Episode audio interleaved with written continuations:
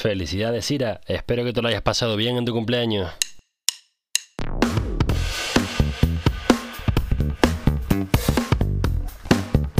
Hola de nuevo y welcome a Busca Lifers. Me llamo Alejandro Gómez y hoy vamos a escuchar a Sira, una española también de Canarias que vive hoy en día en Múnich, Alemania. Hablaremos, entre otras cosas, de su experiencia estudiando fuera desde los 15 años, de cuando trabajó de productora para GoPro y de la diferencia entre el desempleo que hay entre Alemania y Países Bajos. Si es tu primera vez escuchando Buscalifers, te doy la bienvenida.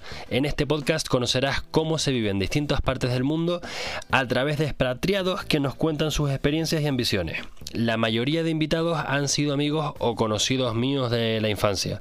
Pero si te gustaría tener tu propio episodio en Buscalifers, lo único que tienes que hacer es mandarme un mensaje y lo tomamos desde ahí. Que no te pueda la timidez. A ti que me escuchas todas las semanas, te saludo de nuevo. Es un placer tenerte aquí y no te quiero hacer esperar más. Aquí tienes la conversación con Sira.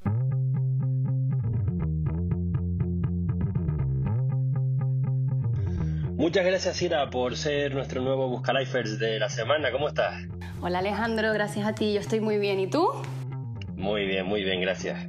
Pues ahora vamos a hablar un poco de tu historia, pero antes de entrar en detalle y que yo siga un poco el hilo del guion que tengo por aquí, me gustaría que me contaras con tus propias palabras. ¿Quién es Sira en un minuto? ¿Quién es Sira en un minuto? Pues Sira es una chica de las Islas Canarias que tiene 28 años mañana. Eh, que me considero una persona muy ambiciosa, alegre, honesta y, amiga de sus amigos. Esa Sira.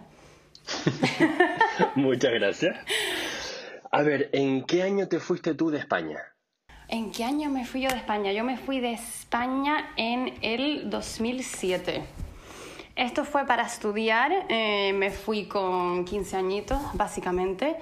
Eh, mi padre siempre ha tenido una, ¿cómo se dice? una perspectiva de la vida que para él siempre ha sido muy importante que tuviésemos un aprendizaje internacional y, y poder conocer y estar con, ¿sabes? con gente internacional de todas partes del mundo y de distintas culturas desde una edad temprana y principalmente aprender inglés.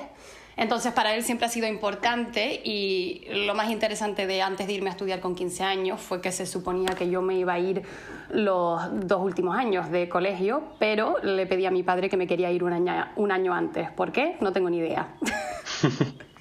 en lugar de dos te querías ir tres. Bueno, también tendrá que ver con que tu hermana mayor se fue antes, ¿no? Te quedarías sola. Justo también. Yo creo que al verla ella, ¿no? Al verla disfrutando y aunque estuviésemos separadas, veía en ella ¿no? lo alegre que estaba y toda la gente que estaba conociendo y las distintas aventuras que estaba viviendo y creo que eso inconscientemente ¿no? con esa edad fue lo que me llamó a mí a decir yo también quiero, yo también quiero ir. ¿A dónde te fuiste? Eh, me fui en Inglaterra, a Scobham, que es un, un, pueblito en Surrey y está como a 40 minutos de, del centro. Y ya hablabas inglés cuando te fuiste, claro. Sí, ya, me, ya hablaba un poquito de inglés cuando me fui. Como comenté, pues a mi padre el, el inglés siempre ha sido algo muy importante pasárnoslo a nosotras. Yo creo que él teniendo una vida de joven que a lo mejor no en su época no era no normal y poder haber vivido todas esas experiencias nos las, nos las ha traspasado a nosotras. Entonces, desde, sí, desde kindergarten estábamos en un colegio o americano o británico. Ahora hablaremos del idioma también, porque tú y yo hemos comentado que este podcast lo podría haber hecho en español o en inglés o, o todo eso. Y la verdad es que tanto tú como yo a la hora de trabajar tenemos más experiencia hablando en inglés. Así que a lo mejor hay un poco de spanglish cuando pasamos a la conversación del trabajo. ¿Te parece? Sí, me parece estupendo. vale. Pues, ¿cuál fue, eh, ¿cuáles fueron tus estudios y en qué país? Vale, de universidad, cuando acabé en Inglaterra, eh, aunque me encantaba y me lo pasaba estupendo, también soy realista y sabía que estaba viviendo en una burbuja, porque al final estaba en un internado ¿no? estupendo, muy bonito y con todas las libertades del mundo, pero al final el día a día, una universidad en el centro de Londres, era algo que yo sabía que no quería. Entonces, eh, yo decidí desde el principio que no me iba a quedar en Londres, que me iba a volver a España eh, eh, hacer el, em, ¿cómo se llama? El bachillerato o el diploma internacional, creo que es. Bueno, básicamente tenía que hacer, presentarme a la PAU Claro. Eh, entonces, no, me preparé todos los estudios. Ah, justo porque decidí no hacer un bachillerato internacional. Eh, me preparé toda la PAU, me presenté, saqué nota y al final decidí eh, volver a relocarme para la universidad en Madrid, que estudié comunicación, bueno, un doble grado de comunicación audiovisual, publicidad y relaciones públicas. Estos fueron seis añitos en Madrid, que a su vez también hice un Erasmus y decidí irme a Dinamarca, a Copenhague. Entonces tú te fuiste con 15 años a Inglaterra porque te querías ir antes, pero al final eh, te salió el tiro por la culata porque acabaste volviéndote antes. Me acabé volviendo a Madrid, pero no por nada, sino simplemente es lo que comenté antes. Yo sabía que, que la universidad es otra historia y vivir en el centro de Londres es, un, es una ciudad muy cara. Entonces, Sí. yo al final quería tener ¿no? una, una cierta estabilidad de vida, no estar en una ciudad tan grande como la que es Londres y, y también, por un lado, como al final ves a todos tus amigos, ¿no? Que todos van a empezar esta época juntos, eh, una nueva época. Yo quería tener, ¿no? A, a mis amistades alrededor y poder empezar esta época junto con ellos, ¿no? Cada uno, pues, con sus distintas carreras. Creo que era algo muy emocionante, pero quería tener a gente alrededor, no a mía, que, que conozco de toda la vida. Pero justo con, con, lo de venirme a estudiar, yo tenía claro que aunque estudiase en Madrid, me volvería a ir fuera para trabajo. Ahí va mi, no, mi, mi manera de pensar. ¿Y cómo fue eso? Acabaste de estudiar en Madrid y te fuiste a dónde? Acabé, vale, acabé de estudiar en Madrid, acabé la universidad. Sinceramente, cuando acabé la universidad, aunque fueron seis años, no me sentía preparada realmente para lo que quería hacer. Tenía como una cierta idea de lo que me interesaría, pero realmente no sabía ni el qué ni cómo. Entonces, pues no sé por qué, empecé a mirar distintos másters y dije, bueno, a lo mejor si me puedo especificar en algo eh, un poquito más, eso me va a ayudar a realmente saber en qué me gustaría meter y tener un poquito más de, de skills, ¿no? Claro. Entonces, al final, pues mirando, mirando, mirando, encontré un máster que, que, es de Digital and Visual Media, eh, que lo imparte la IE en Madrid, y, y decidí aplicar. La IE es... Eh, el instituto, ay, perdón, hay Business School, no sé cómo se diría. Vale. Es que habrá alguien en, en Buscalifers que no conozca España o Madrid en concreto y las universidades y si se me escapa algo lo siento al Buscalifer que esté escuchando, pero no, tú no, pero yo sí que me gustaría ser consciente de estas cosas. Claro. Así que no te preocupes que esta es mi responsabilidad, no la tuya. Justo, pero mira, te digo, Business Schools es un, o sea, una universidad tanto de, de graduate como undergraduate, o sea, tanto masters como para como para um, graduate, que no sé cómo se dice. ¿Cómo se dice, Alejandro? La carrera normal. Vale, la carrera normal. Cuatro, el grado, ¿no? El grado. En España justo, se llama el grado. El grado. En Latinoamérica no sé cómo se llamará. Y están, loca están eh, situados tanto en Madrid como en Segovia. Pero bueno, eh, una vez, nada, una vez hice mi másters, sí que durante, a ver, durante la carrera yo tuve una oportunidad también eh, de hacer un blog para una de las revistas de moda más vendidas en España, que se llama Glamour. Y claro, ¿La conozco? Justo, entonces por ese conocimiento y empezar a meterme en todo lo que es blogging y redes sociales y estrategia y contenido, dije, vale, esto, o sea, estaba viendo que obviamente todo lo que es el espacio digital iba a cambiar muchísimo, especialmente como las empresas y, y distintas compañías ¿no? trabajan a diario y, y, el, ¿cómo se dice? el shift a la colaboración con influencers y a content marketing solo digital. Entonces, sí, creo que no tenemos una palabra mejor que cambio. Claro, entonces justo ahí vi una oportunidad y dije, vale, déjame especializarme en esto, que es algo que ya estoy haciendo, así que puedo aprender un poquito más. Y una vez acabé el máster, sí es verdad que el blog para mí, sabía que era muy buena oportunidad, pero sabía que era algo que a mí no me apasiona. O sea, a mí no me apasiona sacar, eh, sacar fotos de mis modelitos todos los días, que algunas personas sí, y me parece estupendo, y vamos, yo las sigo, pero sabía que no era lo mío, que para mí es más estar detrás de una cámara que delante. Eh, entonces, una vez acabé eso, sí es verdad que empecé, bueno, mi pensamiento cuando acabé era, vale, voy a disfrutar del verano, ¿no? Si es verdad que estaba aplicando, aplicando, aplicando, y es más, tenía ya un trabajo asegurado en Ámsterdam, que era, ¿Ah, sí? sí? tenía, cuando estaba estudiando el máster, yo estaba muy agobiada con asegurarme un trabajo antes de acabar. Entonces empecé a hacer entrevistas bastante, eh, con bastante antelación y aseguré un trabajo en Ámsterdam que era eh, un tipo de, de, ¿cómo se dice? de curated magazine también para todo lo que es estilo, o sea, para que la gente, un tipo de Shopify, que la gente pueda ver, eh, pues eso, distintos estilos de distintos influencers o gente de la calle, pero poder saber de, de dónde era cada marca, ¿no? Y cada, y cada prenda de ropa. Eh, de todas, bueno, desafortunadamente, eh, unos meses pasaron y sí es verdad que la chica que lo llevaba me llamó y me comentó pues que eso, que los, invertor, los inversores no, no querían seguir adelante y que el proyecto se caía. Entonces otra vez me vi ¿no? en, el, en Square One, empezando desde el principio. Eh, y claro, ahí me acuerdo que ya era junio, estaba a punto de graduarme y estaba súper agobiada y me acuerdo durante el verano, que sí es verdad que lo disfruté mucho, pero mi rutina era levantarme, hacer dos horas de aplicaciones e irme a la playa. Y todos los días así. y claro, y como ya tenía mi, un poco de experiencia ¿no? por el blog en todo lo que era digital marketing y veía que había mucho foco ahí, casi todos los, los trabajos a los que estaba aplicando era digital marketing y en todas partes del mundo. Mi pensamiento era, quiero un trabajo porque quiero tener independencia económica y eh, quiero irme fuera, porque al final siempre puedo volver. Ese siempre ha sido mi pensamiento con eh, my home y de donde soy. Al final siempre voy a poder volver y todavía soy muy joven para poder ir y, ¿sabes? y poder disfrutar de estas aventuras donde no tengo ningún tipo de atadura.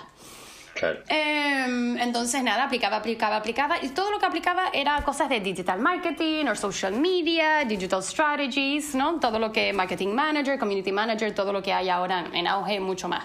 El único trabajo que solicité, que era más en media y lo que a mí siempre me ha gustado, lo que, lo que estaba hablando antes de estar detrás de una cámara, fue con GoPro. No era ni un trabajo, eran unas prácticas de asistente de producción.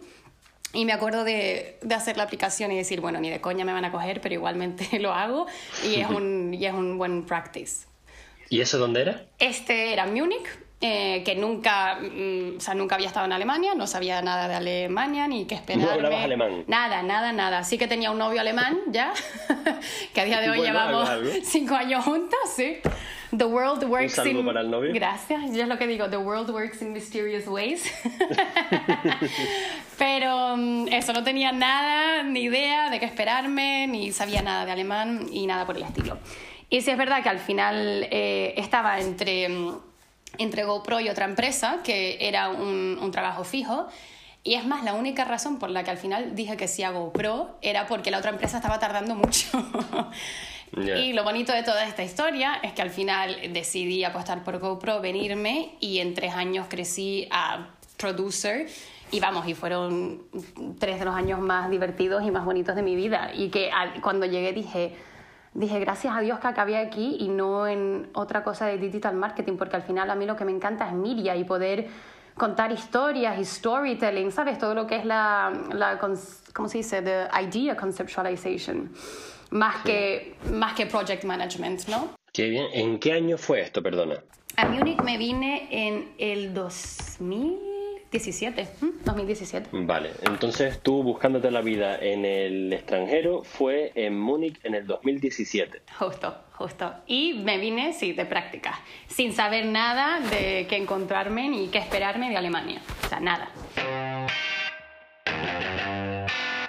¿Cómo de distinto es Múnich del resto de Alemania? Del resto de Alemania me sería difícil decirte porque conozco la verdad que solo Berlín y Múnich ahora mismo. Todos los pueblos pequeños todavía me falta mucho por descubrir.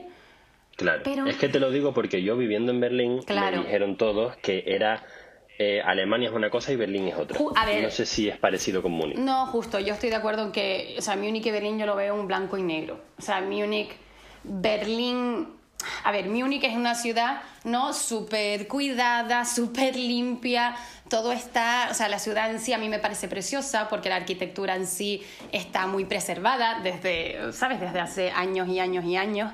Eh, entonces la ciudad en sí, ya ves esas diferencias, ¿no? La limpieza, cómo de cuidada está, eh, los parques.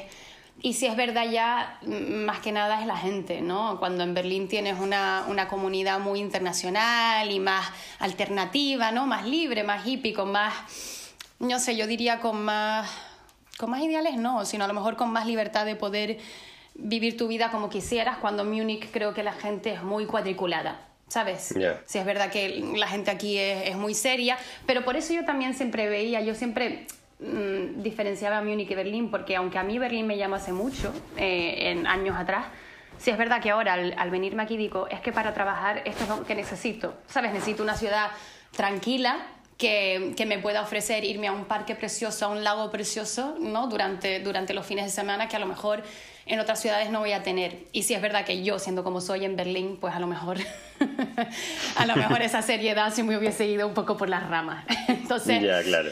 No sé, yo creo que más que nada es la gente y, y la ciudad en sí, ¿no? la manera de vivir. Creo que en Berlín tienes mucha más diversidad, muchos más eventos, muchas más, eh, mucha más comunidad más que nada. Ahora nos vas a contar un poco de Berlín, de perdona, de Múnich y de la forma de vida de Múnich, em, pero me gustaría preguntarte también si el punto de vista que nos vas a contar es tuyo o si tienes también amigos españoles o latinos que, que vivan también en Múnich que puedan corroborar tus experiencias o, tener una experiencia completamente distinta. A ver, es difícil si es verdad que yo tengo la única amiga española que tengo aquí, que es, es canaria también, además lleva viviendo muchos años aquí.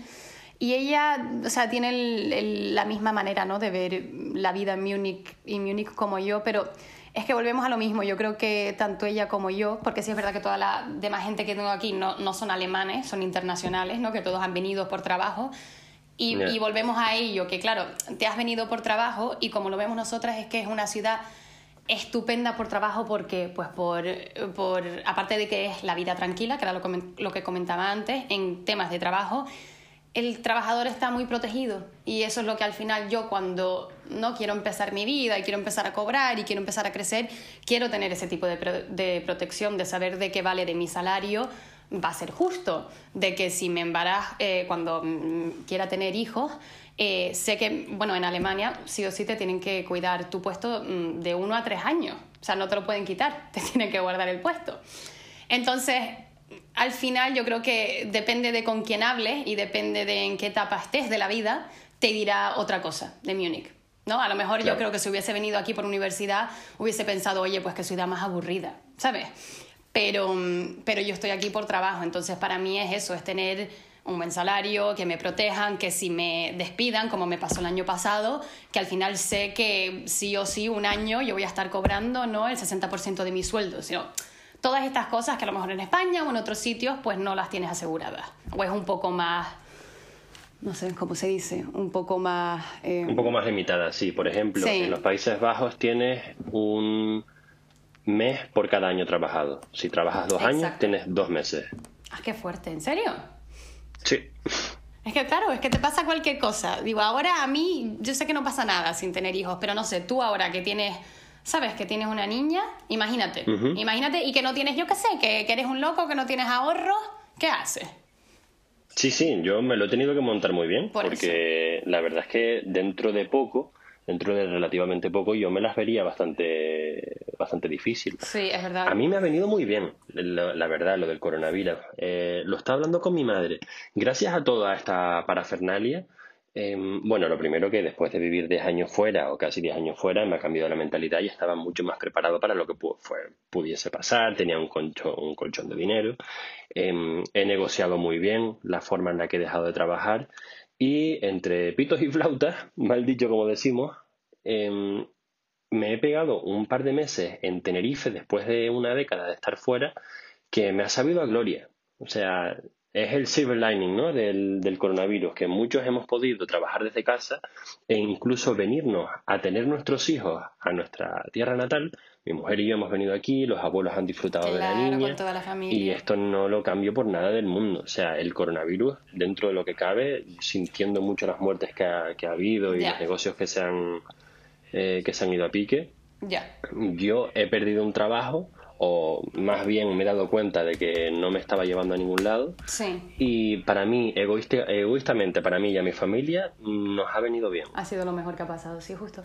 No, yo también, yo estoy de acuerdo con lo que tú dices y creo que, pero claro, eso depende de cada persona, ¿no? Creo que hay personas más optimistas y que siempre que da igual lo que pase, siempre van a ver ¿no? el lado bueno, que creo que tú eres un poco de esa manera, o la gente pesimista, que es que todo es horrible. Y si es verdad que hasta a mí, cuando me despidieron, yo a día de hoy digo, qué bien que ahora tengas la oportunidad de poder, ¿sabes? De que el mercado ya dé tantos trabajos en remoto y poder tú, ¿no? Tener mucha más flexibilidad en tu vida. Eso es algo que a mí me ha encantado. Igual que dices tú, también pues de gente que ha perdido sus trabajos o ha dejado los trabajos por lo que sea, pues meterse ¿no? en proyectos nuevos y poder tener ese tiempo como tú, que tienes un, ¿sabes? Un recién nacida, pero que lo puedes hacer todo desde casa y con todos los tools online. Entonces, yo creo que también, que, también ha venido muy bien y creo que, volviendo a lo que tú decías de, de estar en tu casa y con los abuelos, que también ha traído mucho eso de poder, sabes, estar con la familia y realmente ver lo que, lo que importa.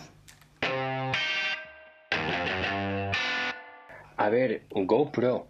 Esto cuando yo era, cuando yo empezaba a coger olas y salían las cámaras y tal, esto de trabajar en GoPro era un sueño, era algo que, como ser futbolista de élite o, ser surfista profesional, trabajar en GoPro. ¿Qué tal esa experiencia con GoPro? Ah, ¿qué tal? Los mejores, vamos, dos años y medio de mi vida. O sea, Tú eras eh, productora, ¿no? Yo era producer, sí. O sea, básicamente éramos un equipo de cinco personas. Teníamos a dos creatives in-house que hacían todo lo que es em, grabar y editar, además de, de, un asistente ¿no? de producción que siempre era un chico de prácticas ¿no? que venía a aprender, em, y mi jefa, que, que, era la senior producer. Sí es verdad que, em, eh, que aparte de los creativos que teníamos in-house, trabajábamos con pues 30 freelancers ¿no? que estaban por todo el mundo. Y sí, no sé, o sea, la experiencia en sí, para mí, a ver, para mí entrar en GoPro, una vez que vi que tenía la oportunidad de entrar, fue como un sueño, porque como he comentado, o sea, sea de oportunidad o no, yo obviamente no soy una atleta, así que sí es verdad que no tenía ni idea de quién era la mayoría de los atletas cuando empecé a trabajar, ni los eventos, o sea, no tenía ni papa de idea. Eh, pero claro, a mí siempre era el referente de media, porque al final GoPro, siempre, eh, igual que Red Bull, yo creo que han sido pioneros en todo lo que es content marketing y en realmente enfocarse solo en plataformas digitales, ¿no? Desde un principio, que es ahora lo que un montón de empresas y brands están haciendo.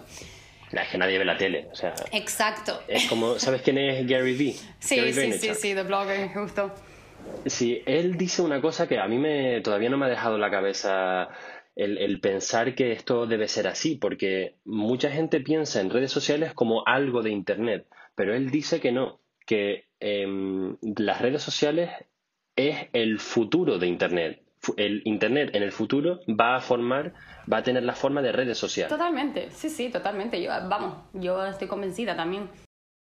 Pues en GoPro, tú estabas detrás de la cámara. ¿Qué clase de problemas resolvías tú? ¿Cuál era tu scope? ¿Qué clase de problemas? Problemas no, para mí era más, o sea, yo tenía que make sure que todos los eventos, todas las campañas y, y e ideas con las que, que, nos iban surgiendo, ¿no? Con distintos atletas, I just needed to make them happen. O sea, básicamente mi, mi trabajo es cualquier idea que alguno de los creativos venga o pues que a lo mejor HQ en, en Estados Unidos quisiese hacer, mi trabajo es make sure that I can make it happen, o sea, contratar a eh, al, a los artistas que sé que, pues, que, sé que, pueden, que pueden hacer un buen vídeo y, ¿no? y que pueden trabajar bien con el atleta.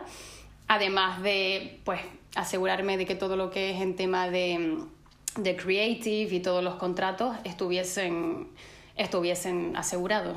¿no? Se dice. Entonces, al final del día, para mí, a ver, te explico, porque es un poco, sé que es un poco confuso cuando Sí, es que gente como yo que no hemos trabajado nunca en producción, no sabemos no, lo que Todas mis amigas siempre me decían, pero tú realmente qué haces? Pero sí, o sea. Esa es la pregunta que te quiero hacer aquí. A ver, básicamente, ¿no? A lo mejor sea yo, o sea, mi creativo me viene con una idea, o a lo mejor, pues, mi departamento de sports marketing o de social media me dice, oye, Sira, quiero hacer esta historia con este influencer o atleta o quien sea. Y yo digo, ok, pues vamos a ver si están disponibles, si no, si les interesa la idea. Muchas de las veces, lo bueno de trabajar con GoPro es que los atletas se involucraban mucho en todo el aspecto creativo. O sea, les encanta, ah, ah, bueno, obviamente como también tienen que hacer mucho content marketing personalmente ahora, pues se, se involucran muchísimo. Entonces, no, llegamos a esa idea. Una vez la idea eh, esté pues finalizada y el atleta esté conforme con lo que queremos hacer, yo ahí es cuando salgo y digo, vale, voy a contratar a este equipo em, y empezamos con todo lo que es el proceso creativo, desde preproducción hasta, hasta postproducción. Pues preproducción sería eh, realizar todos los storyboards, shot list para ver qué, ¿no? qué tenemos que grabar, qué planos, etc. Eh, además de organizar todo, todo el equipo que nos queremos llevar, pues todo lo que es logística realmente, ¿no? Y luego producciones realmente solía ser de tres a una semana, íbamos siempre un equipo muy pequeño, no como en, en, en, producción tradicional que suelen ser equipos de, yo qué sé, 10, 20 personas, sino éramos un equipo muy pequeño y solíamos grabar de tres días a una semana máximo y luego, obviamente, vuelves a la oficina y te metes en todo lo que es producción, que para mí es lo que me encanta. O sea, a mí esta es la parte donde, aparte de hacer mi trabajo, ¿no? que es Project Management, es donde yo podía aprender de todos mis creativos.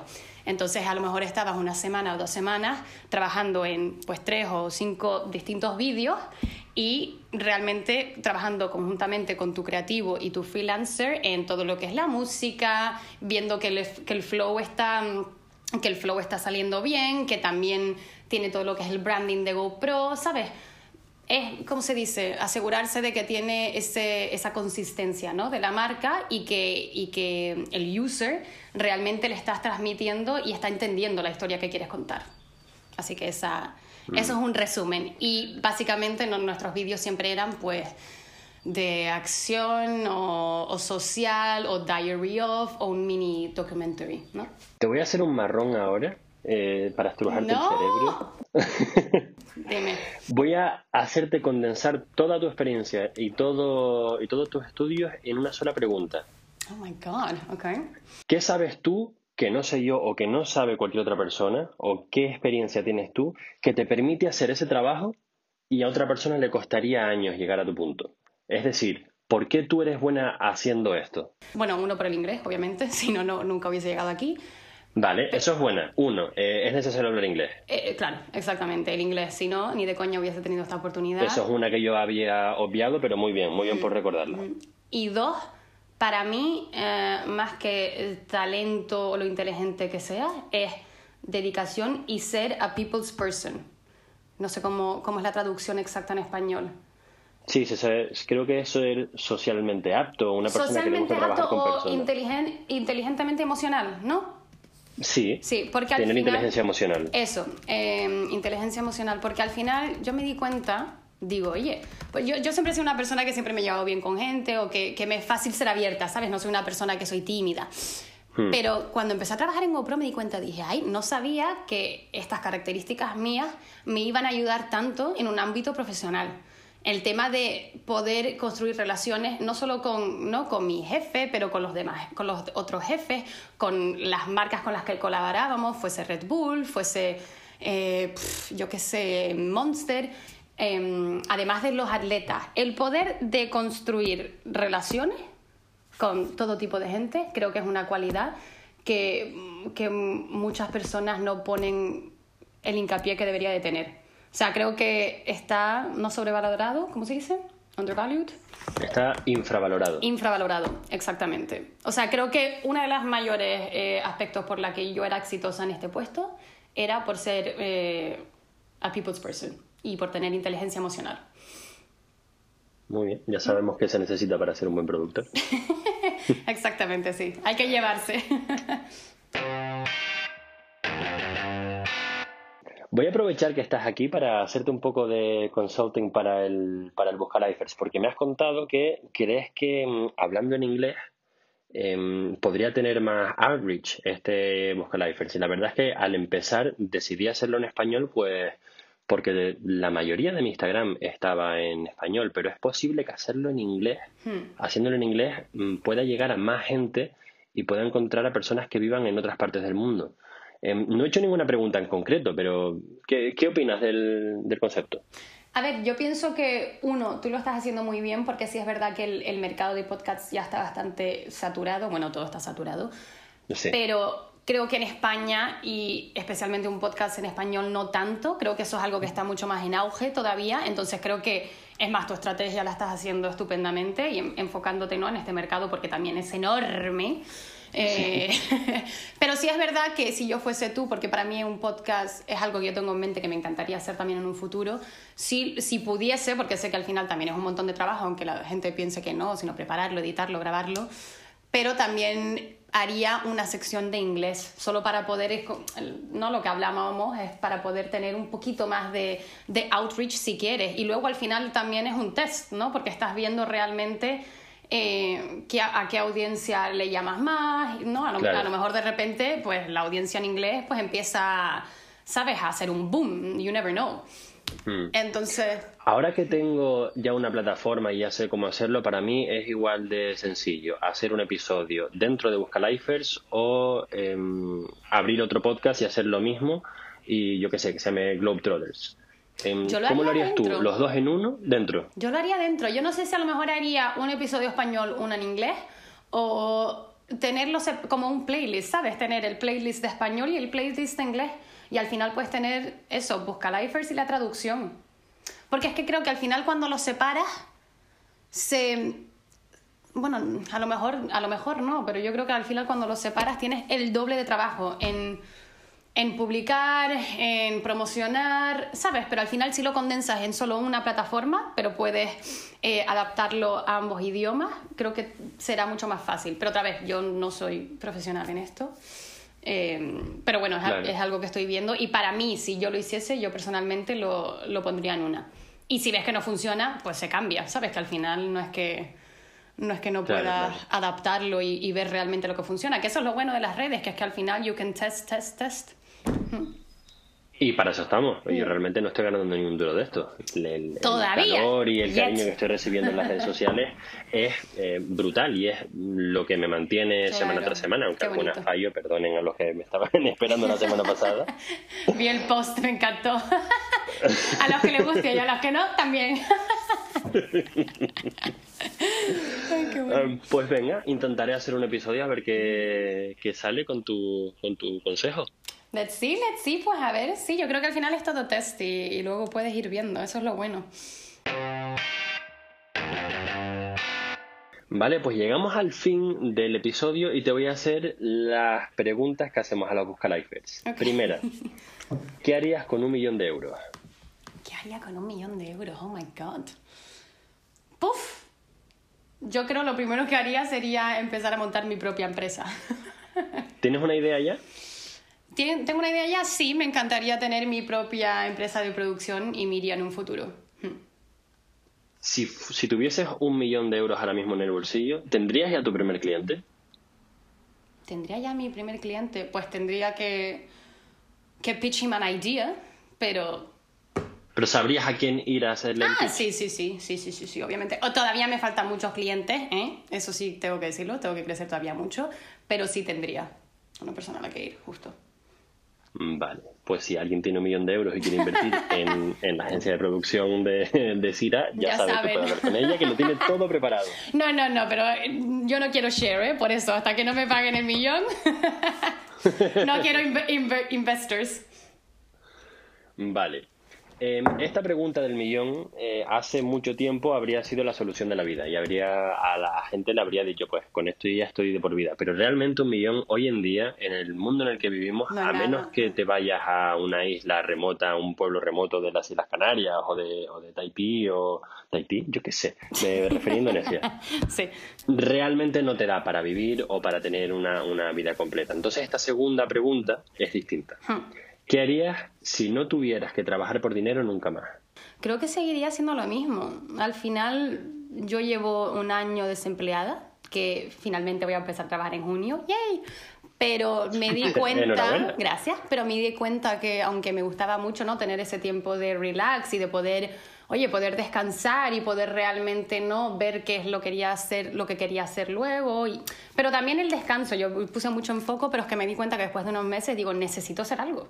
Entonces, aunque no me pagaran o, aunque no tuviera que trabajar por dinero, yo creo que aún así seguiría dedicándome en, en proyectos creativos, ya sea grabando, editando, podcast, era, es otra cosa que lo tengo ahí en mente, empezar, ya tengo el, el artwork y todo, así que sí, seguiría con mis proyectos creativos.